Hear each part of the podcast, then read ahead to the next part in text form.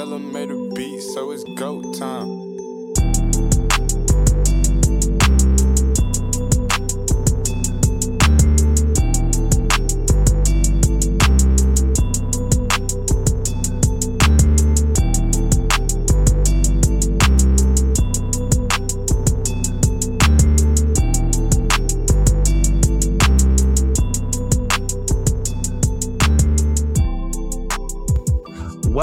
Back, Grizz Nation, to another episode of the Core 4 podcast, a podcast on the Grizzly Bear Blues podcast network alongside GBB Live, 3&D, and soon a fourth podcast that we'll be announcing next week. Grizzly Bear Blues is a blog under SB Nation. Find on the web at grizzlybearblues.com or on Twitter at SBN Grizzlies. I'm your host, Parker Fleming, and my co host, Nathan Chester, is currently at the beach right now. But no worries, because I got two stellar guests with me. First off, we got Grizzly Bear Blues senior staff writer, Mr. Hustle, Brandon Abraham. Brandon, what's up? Living the dream, Parker. Always living the dream. I, I was anticipating that. I was honestly between um, Mr. Hustle and GBB's Konchar. I'll take both. I'll take both. For sure. And then next up, we got the producer of the Giannotto and Jeffrey show every day on e- 929 ESPN from 2 to 4. The host of the Sound and Color podcast, Connor Dunning. Connor, what's up? What's up, guys? I appreciate that little plug. We got to mention my guy Isaiah Isaiah Downey too, my co-host. He's the co-host there. But yeah, go check it out. It's a fun little movie pod. I'm excited about this podcast though. We finally got some basketball to talk about. Finally. Finally. And so the Memphis Grizzlies are officially down in the Orlando bubble. I'm sure everybody saw the Instagrams last night of the sick drip completed with the mask. Yes, that is a plug to go wear your mask. And also, Tyus Jones found a cockroach in his hotel room. So things are great. Memphis went with him to Florida. Yeah. And so, yeah. what I have Connor and Brandon here on the show to talk about is the X factors.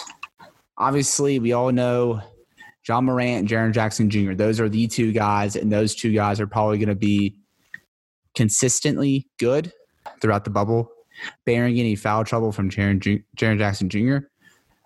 But we're here to talk about the X factors, the guys that whose play, their ceiling could raise the floor of this team and push them through to, to the eight seed and maybe a fun series with the Los Angeles Lakers.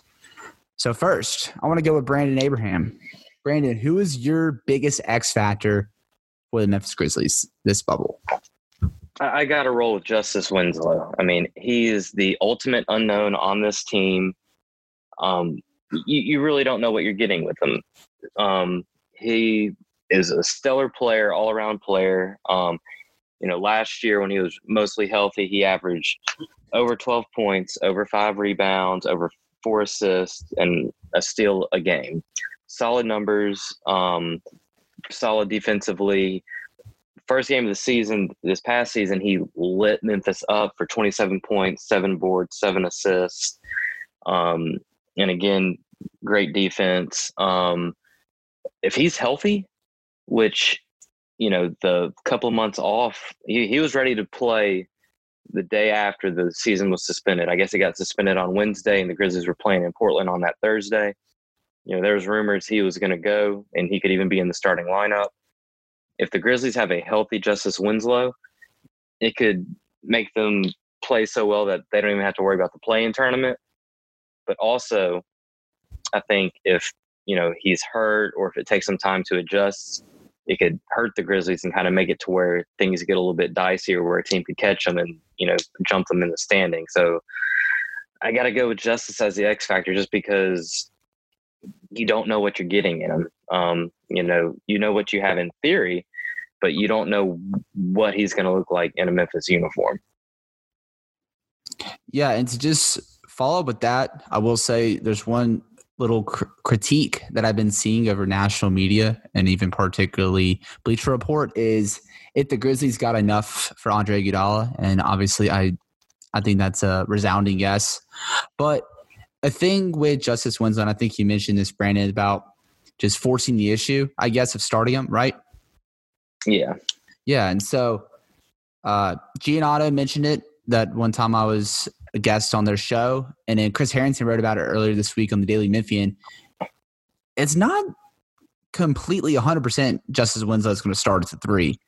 Uh, Herrington threw out the idea of moving Brooks up to the three and playing Melton at the two.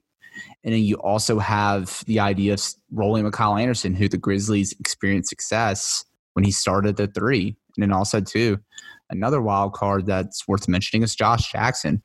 So, what do y'all think's the best course of action going forward as far as making sure you're maximizing Justice Winslow while also playing your best five in the starting lineup?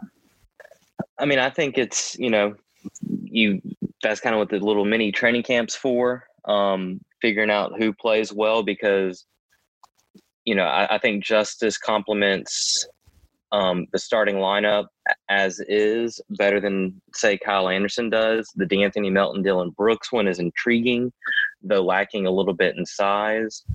But I think what we'll end up seeing is a lot of kind of mixed rotations where, you know, Justice may be the first sub out and Kyle or Josh Jackson come in, and then Justice kind of comes back in the lineup once, you know, former Dukies, Tyus Jones, and a potentially healthy Grayson Allen are on the court. Um, so I, I think, you know, and almost any coach says this, it's not who starts, it's who finishes.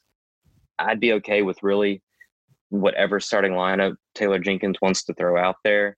And I think he'll probably just ride the hot hand on the closing lineup. Connor, what do you right. think? I, I, I tend to agree with that. I think uh, I think ultimately at the end of the day we'll end up seeing Justice Winslow starting a majority of the games when they're down in Orlando. Um, I wouldn't be surprised if maybe game one we see kind of the traditional lineup that we've seen in the Grizzly season, and they and they kind of put put Winslow in there and see how he works with the team. But like Brandon said, at the end of the day, it's it's who Jenkins trusts to close the game that we really need to be paying attention to, and just based on the relationships I think that some of the players have and how Jenkins likes to run his offense, I would not be surprised to see Justice Winslow as one of those final five on the court. And to be quite honest, I think that he should be. It's it's he has the tools that I think maximize a lot of the players' uh, abilities around him better so than than Kyle Anderson does. I think that Justice and Kyle Anderson do a lot of things very similar, and I just think that uh, Justice Winslow does them better, in my opinion. It's so it's really I think going to be between them of who gets the starting lineup. Um, I like how y'all brought up though, like Josh Jackson, the Dillon Brooks thing, and the De'Anthony Melton thing. It's it's going to be interesting, but I do foresee a future where I think the starting lineup's going to look something like Ja Morant, Dillon Brooks, Justice Winslow, uh, and then of course Jaren Jackson Jr. and Jonas Valanciunas. That's what I think we're going to see, and that's kind of what I hope we see. Yeah, and we we've even had a lot of talks on GBB about the idea of maximizing Justice Winslow, and I talked to Coach Jenkins about that earlier this week, and he mentioned about his positional versatility. And I, guys, I don't think you understand how fast my heart was pounding when he said that he didn't want to put a position on him, like a position. oh my God, the brand has come to fruition. I'm telling you, it, it's fantastic. I mean, but for real, you have a guy where if it's not working at the three, you can theoretically push up De'Anthony Melton into the starting lineup. Granted, absolutely. We'll we, we'll talk about it later, but that bench mob is awesome. I don't know if you want to break it up, but you have so many different routes and options you can go with. You can have Justice Winslow technically be the backup four with Clarke being the backup five and it work. Or you can have Justice Winslow as a de facto backup shooting guard or starting the small forward. I just think those possibilities and also with his defensive versatility, you have a guy where he can make life hell in the backcourt for an opponent. I mean, I remember Miami stuck.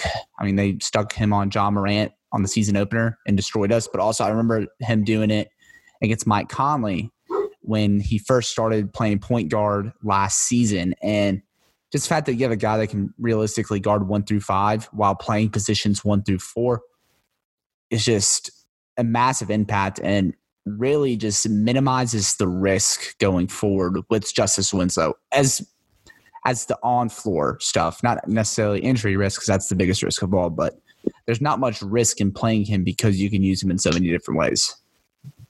Oh, with, without a doubt. And another thing I want to bring up about Justice Winslow that's very similar to I think kind of the system and the and the player archetype I think the Grizzlies are attracted to is it's it's his basketball IQ. If you look at the Grizzlies lineup and the guys that they truly trust to be on the floor, every single guy is always in the right spot. He knows what to do. You never have to worry about any of them of being out of position or or not having an assignment or anything like that.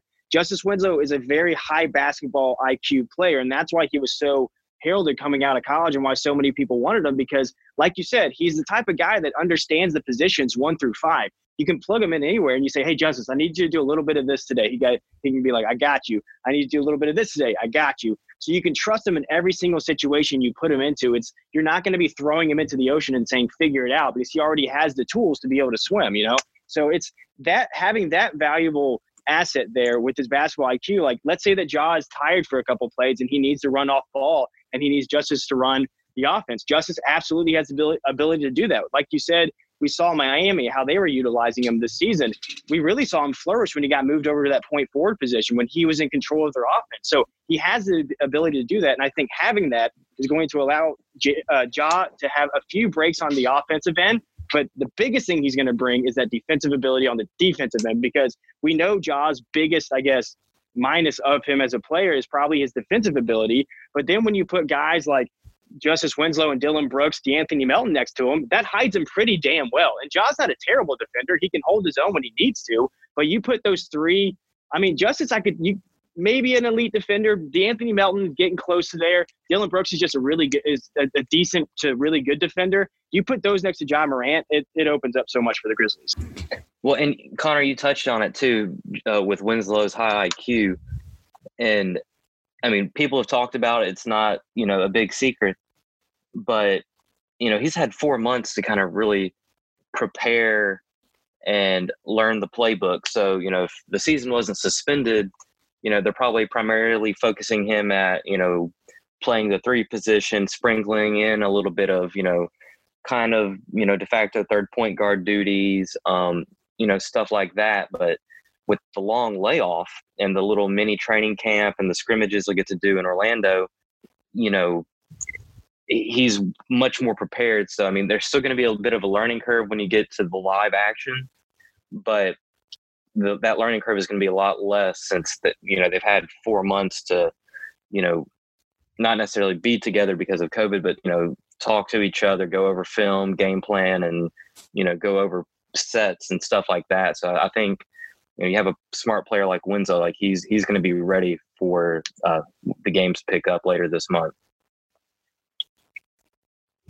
Right, and so just to close our talk on Justice Winslow, what are y'all's two likely scenarios for Justice Winslow in the bubble? For me, I think realistically, if he can be a let's say a 10 points, five rebounds, and close to five assists guy while shooting 35 to 38% on a high volume. I think that's good because people tend to forget that the Grizzlies have operated most of the season still at a 500 level with a guy that shot sub 30% on a high volume and a guy that was a non shooter on the outside of the three. So having a willing shooter that's also a good shooter that can facilitate the offense at times, I think that's a big boost for this Grizzlies team. Yeah, no, I agree. I think, uh, you know, float around 10 points per game and float around five, you know, uh, assists and rebounds is, you know, solid, you know, expectation with not, you know, not too much, not too little. You know, I, th- I think the Grizzlies would be you know, perfectly content with, you know, that production in Orlando. Yeah, it's so like I expect him to to be quite honest to kind of do what he was already doing this season. Not not the assist rate as much because he was running point forward with Miami a lot, but I, I, expect him to score around 10 to 12 points, maybe like six to. I think he could. He could. The one thing I'm excited about Winslow is he's going to really help the rebounding for the Grizzlies as well. So I think he's going to put up, I don't know, six, seven, eight rebounds. That would be phenomenal and then about three or four assists per game. I think his shooting, uh, hopefully, we see it land around 35% from three. That would be huge because putting another willing shooter, like you said, next to Ja Morant. That driving kick is such a big deal for the Grizzlies, and it just opens up more space in the middle for Jaren Jackson Jr.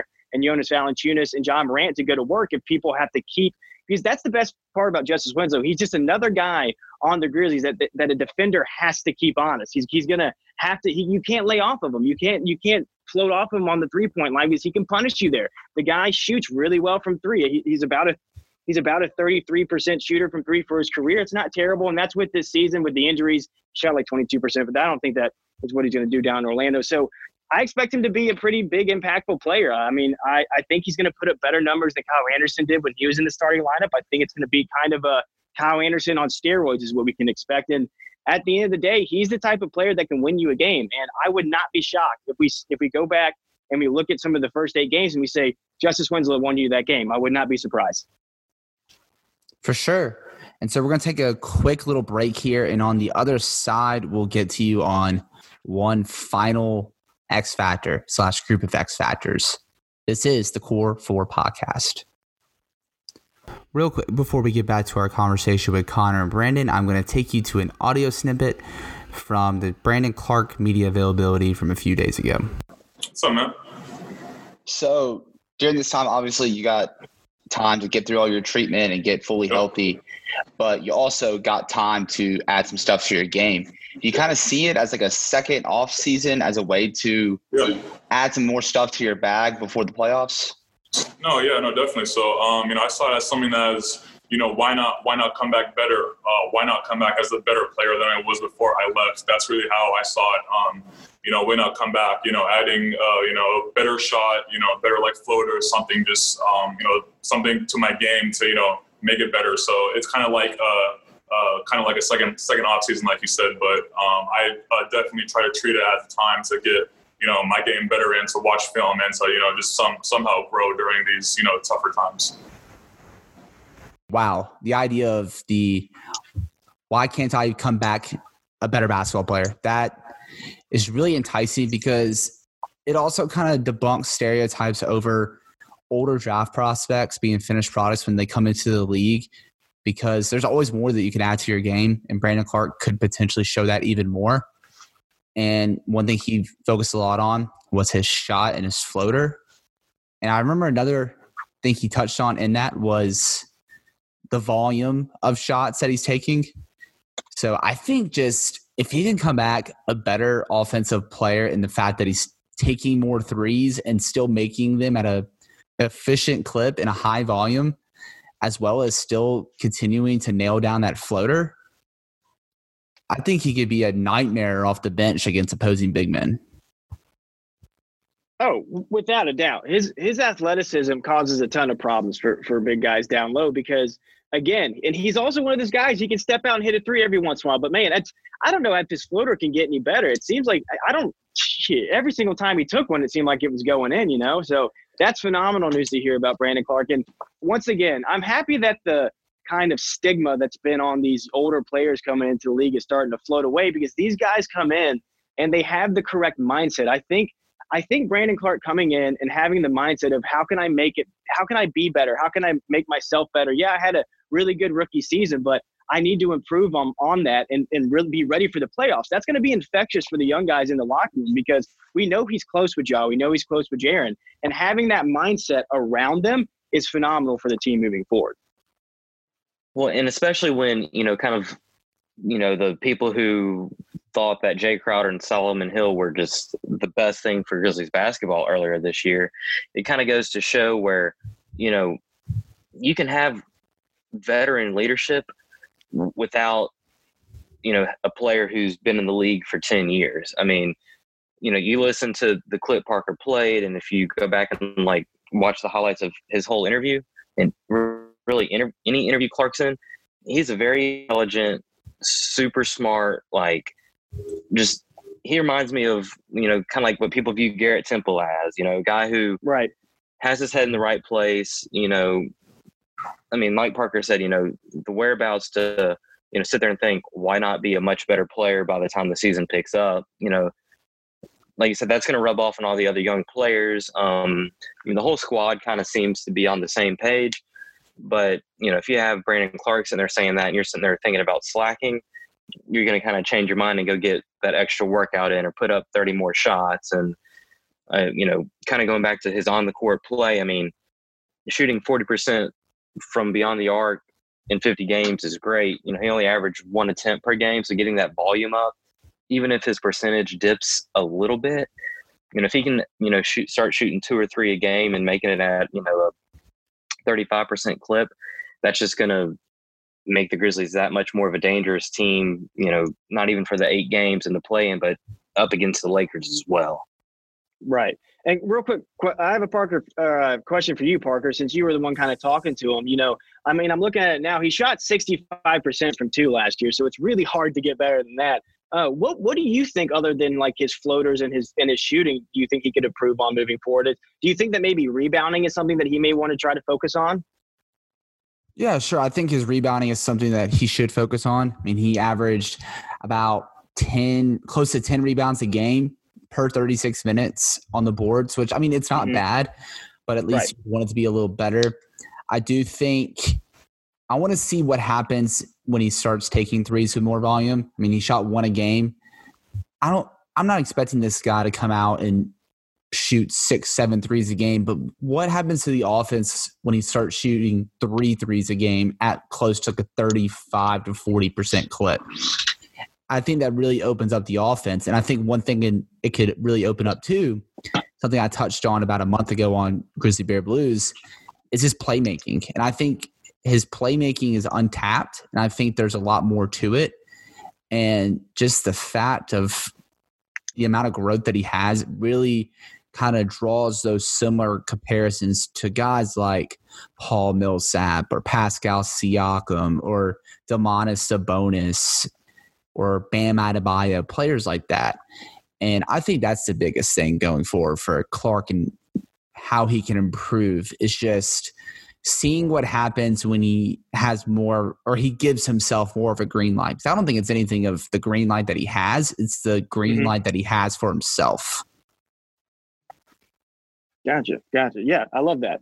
I love that, man. Him him with more of a green light is going to be great. And yeah, his playmaking ability too is something that was a little underrated in the season. Um, I just want to ask y'all, like, what? Let, let's say that he does end up becoming like a three or four, three per game type of shooter. Let's say he hits it anywhere between 33% to 36%.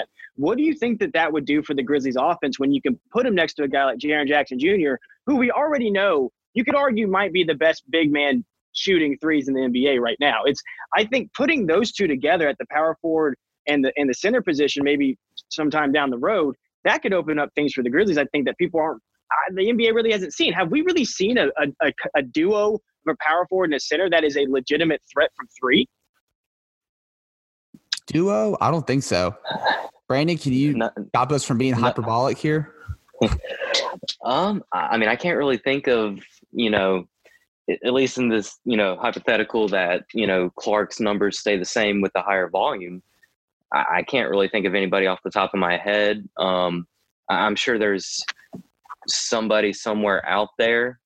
Um, I'm not sure where Pascal Siakam's percentages are at, but I know him and Marc have to, you know, at least be decent out in Right. Toronto. They were kind of the ones I thought of. Yeah.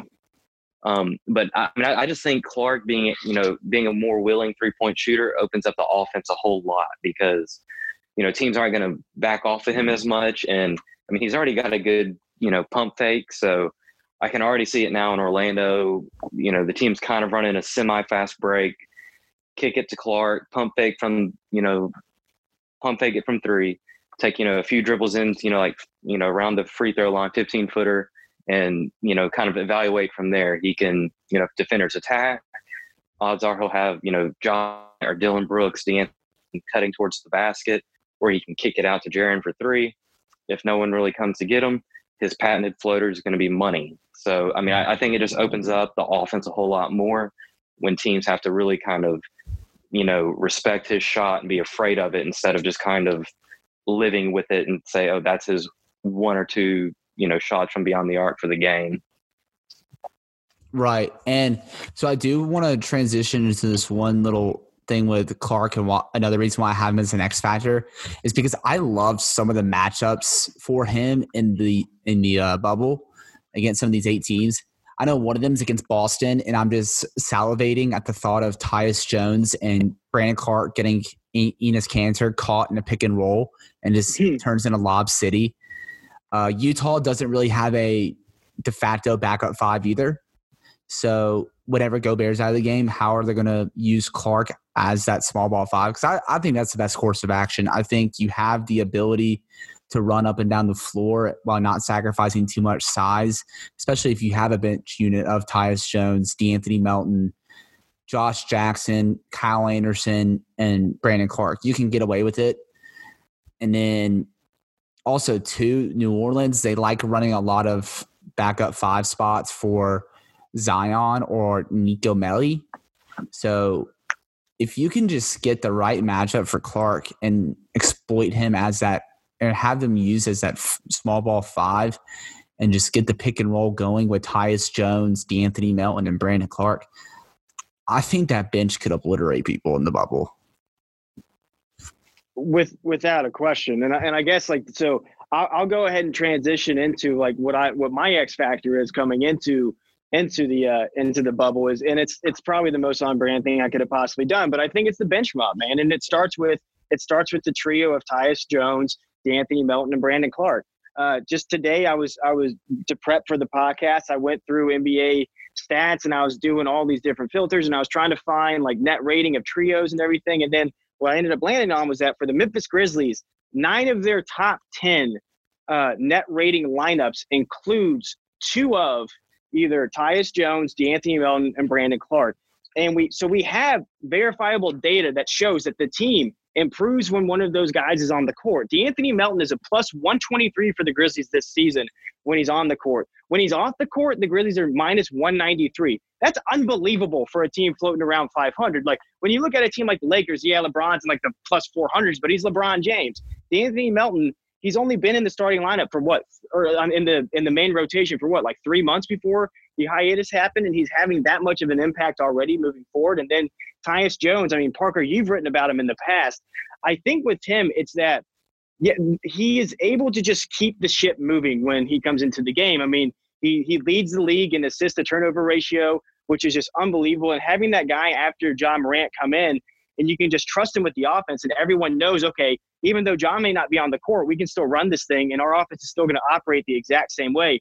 I think it's huge. They actually have, I think, the same exact um, assist ratio. Like I think they're both at 11.1. So you really don't lose much on, I guess, on the playmaking side when Tyus Jones comes in. It, it may not be as flashy as Ja or as quick as Ja, but he, some really good things happen with Tyus Jones on the court. I agree completely. And I think, you know, one of the biggest things with that bench mob is how highly efficient, you know, especially that trio of Melton, Tyus, and Clarke are. You, you know, there are certain teams where you know once the starters come out, you know, the other team goes on a run, or you have to kind of flank your star players' minutes to where you know, like you know, in theory, if the Grizzlies bench unit stunk, Ja or Jaren would have to be on the court all 48 minutes. Right. Tyus, Clarke, and all them are so good, you can afford to let them rest and not, you know, overkill them like Tom Thibodeau would. And you know, let them play their minutes and you can trust the bench unit to not, you know, really lose you a lead. They're going to be, be a stabilizing force, you know, kind of keep things steady. They're highly efficient and like you kind of know what you're going to get. You know, Tyus Jones isn't going to come in and turn the ball over. De'Anthony Melton's not going to come in and, you know, be like, you know, a kind of six man of the year gunner type guy where he puts up 10 shots in three minutes and I mean, we've talked about Clarke enough already. Like he knows his spots. He's one of the smartest players on the team. He's not going to mess up much either. So, I mean, that bench mob, you know, they're not going to lose you any games. Right. And then the guys that we're not even really mentioning either that are going to be a huge impact from that bench. I mean, we've we've already seen the impact of Josh Jackson. He you you could say he saved the Grizzlies season. He really did. He came in, he won us some very crucial basketball games. His his his climb, I guess, out of the the dump that was Phoenix into what he is now has been it's been one of my feel good stories of the season. I've really enjoyed watching him play. But then you have guys like John Konchar. Calm down, Brandon. I'm going to give you a chance to talk about him in a moment. Uh, you have Gorgui Dieng, Anthony Tolliver. It's just like I mean, Kyle Anderson, even Grayson Allen, there's there's a chance he, he could be on that bench unit. It's just every single guy we trust. I say it every single time I'm on one of y'all's podcasts. This is the first team I think that I could genuinely trust every single player that is going to step on that court for the Grizzlies. Every single guy that I know is going to get big minutes in the rotation, I'm like, yeah, when he goes in, I don't have a problem with it. I'm not yelling at my television. I'm not saying, Jenkins, what are you doing? I trust them. And that's something that, that's very rare for a bench unit. I mean, we've had bench units in the past where a guy walks in, you're like, well, son of a, this is going to suck for about five minutes. So I guess I guess my main question to, to you and Parker would be, Brandon, is what do y'all think the main bench rotation is going to look like, especially with, you know, Kyle Anderson possibly having to move to that bench unit? Well, Parker did a great piece for GBB. I guess it was last week on the rotations, and a lot of it kind of depends on how big or small Jenkins wants to go. Um, so Parker, I'll kind of let you kind of go over your piece because I really disagree with everything that you wrote Right. earlier. Right. I I personally have it where obviously the uh, first eight men are it's Ja, Dillon, Justice, Jaren, and Jonas as just that starting five with Tyus, Melton, and Clarke being the first three off the bench. And then after that, it's kind of where it gets tricky. I have Josh Jackson as the ninth guy. I think out of that I think that's correct. I'd have him too. Out of the group of players between 9 and 15 he's the one that can win you a game in the bubble. And that 10th guy i i personally it's nothing against Gorgui Dieng. I think he's really good but i have kyle anderson there just because he's a versatile defender that can facilitate the offense. Jenkins loves playmakers and Mhm. kyle anderson granted even though his stance in the rotation has been kind of weird all season he's a playmaker when it comes down to it and I'm just infatuated with small ball five lineups with Brandon Clarke at the five. But also, too, that's the best way to maximize Cal Anderson is as a four and not a three. The numbers back it up, too. The difference is probably like 15 points between his net rating as a small forward and his net rating as a power forward. So that's what I would go with personally. Well, and, and I think the matchup kind of depends on it a lot too.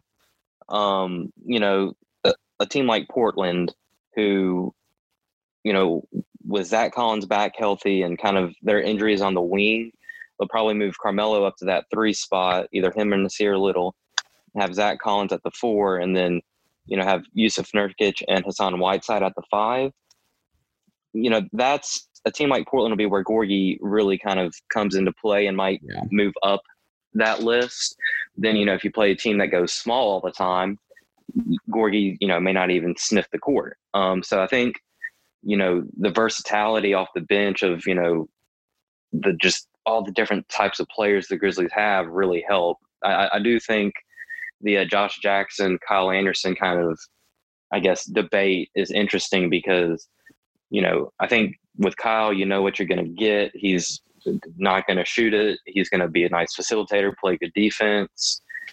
But Josh kind of gives you that unknown that, you know, kind of like what you could get with Justice Winslow, where, you know, he had a nice stretch of games with the Grizzlies before the season was suspended. How much of that is sustainable? And like you said, Parker, it's kind of why I would have him up higher on the uh, rotation as well. He's the next player on the roster who can just go out, get you a few buckets, and win you a game. hmm Yeah, and so we're about running out of time here. So I want to give you guys just any final quick hitters you want to hit on before we close the show. I'm pissed I'll you didn't have Brandon go Konchar in your rotation. I'm honestly pissed. I'm more pissed that Connor called it called him a concher. That was I, insulting. got, I said Konchar. What are you talking about? I could have sworn I heard concher, but It might, it may have been the AirPods, but no, I, I do. I really do. Real quick before we wrap it up, I do want to hear Brandon's thoughts on him, though, and how do you think the Grizzlies are going to use him? Because, I mean, I did a bunch of research today about plus minus and and net rating and all this kind of stuff, and the name that kept popping up in all of these lineups was was was him. He's in every single one of them, man. He's he's a valuable guy when he's on the court. So how do you think the Grizzlies are going to lo- use him when he's down there? I I think he's going to be kind of, you know, you like, you know, he's only going to be used in case of an emergency. I think um, the Grizzlies are going to kind of be playing a a little bit of the long game with it too. I thought they would convert his two way contract during the transaction period. They didn't. He's a hell of a player. He's super talented. He just doesn't have the sample size that mm-hmm. really every other player has. Um, wouldn't be shocked if you know he gets some surprising minutes against certain teams. Um, but I, I don't fully expect him to, you know, go in Orlando and like be given a huge opportunity to shine, and then they lose him in free agency next year. I, I think they kind of use him as needed in Orlando, and then probably, you know, will he'll be a restricted free agent this summer, and you know, kind of use this as an excuse to hold him back a little bit so he doesn't get some crazy deal in free agency. Yeah, that's that's a good point. We gotta we gotta keep Konchar in Memphis for sure. And so I'll cry. I know we all cry. We gotta keep protect John Konchar and De'Anthony Melton at all costs. I will I will drive to Atlanta and fight people off of De'Anthony Melton if they try to take come take him from me. It will be it'll be one of those things where if it happens, you just won't be able to find me for like seven days. He's I just need to go into the woods and clear my mind. It's gonna break me if he's not a Memphis Grizzly next year. yeah, I, I totally understand that. And so uh, Brandon, plug your stuff in real quick. As always, follow the site on Twitter at SBN Grizzlies. You can follow me at BC Abraham. Uh, keep up with all the stuff going on. Um, you know, glad basketball is back. I mean, we're recording right now, and I think it's like we're two weeks away from like the first day of scrimmages. So I, am just excited. I'm pumped. So follow along. We'll be sure to give out the best content out there. Keep you up to date with everything going on. Yeah, you can follow me at cdunning929 on Twitter. Uh, make sure you listen to Giannotto and Jeffrey every single day from 2 to 4 CT. I hope y'all are enjoying those Rushmore bits that we've been doing.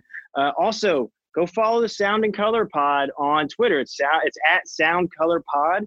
Uh, it's, a, it's a new little movie music podcast that I'm going to get rolling with my buddy Isaiah Downey. Where uh, I mean, we nerd out on movies and music, and we really kind of dive into them and talk about why they're so special to us. But uh, again, show some love to De'Anthony Melton every single chance that you get because he is the ultimate glue guy. And keep reading GBG, GBB, man. Like y'all have had some phenomenal stuff the last few weeks coming out.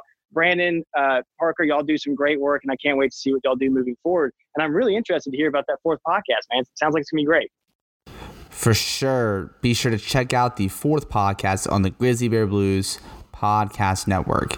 Make sure you're liking, subscribing, downloading, whatever you need to do on the Grizzly Bear Blues Podcast Network, which is on Spotify, Apple Podcasts, Google Podcasts, Stitcher, Megaphone, iHeartRadio, or wherever you listen to your podcast. And be sure you're following the podcast on Twitter at the Core 4 Podcast with the number 4, not the word 4.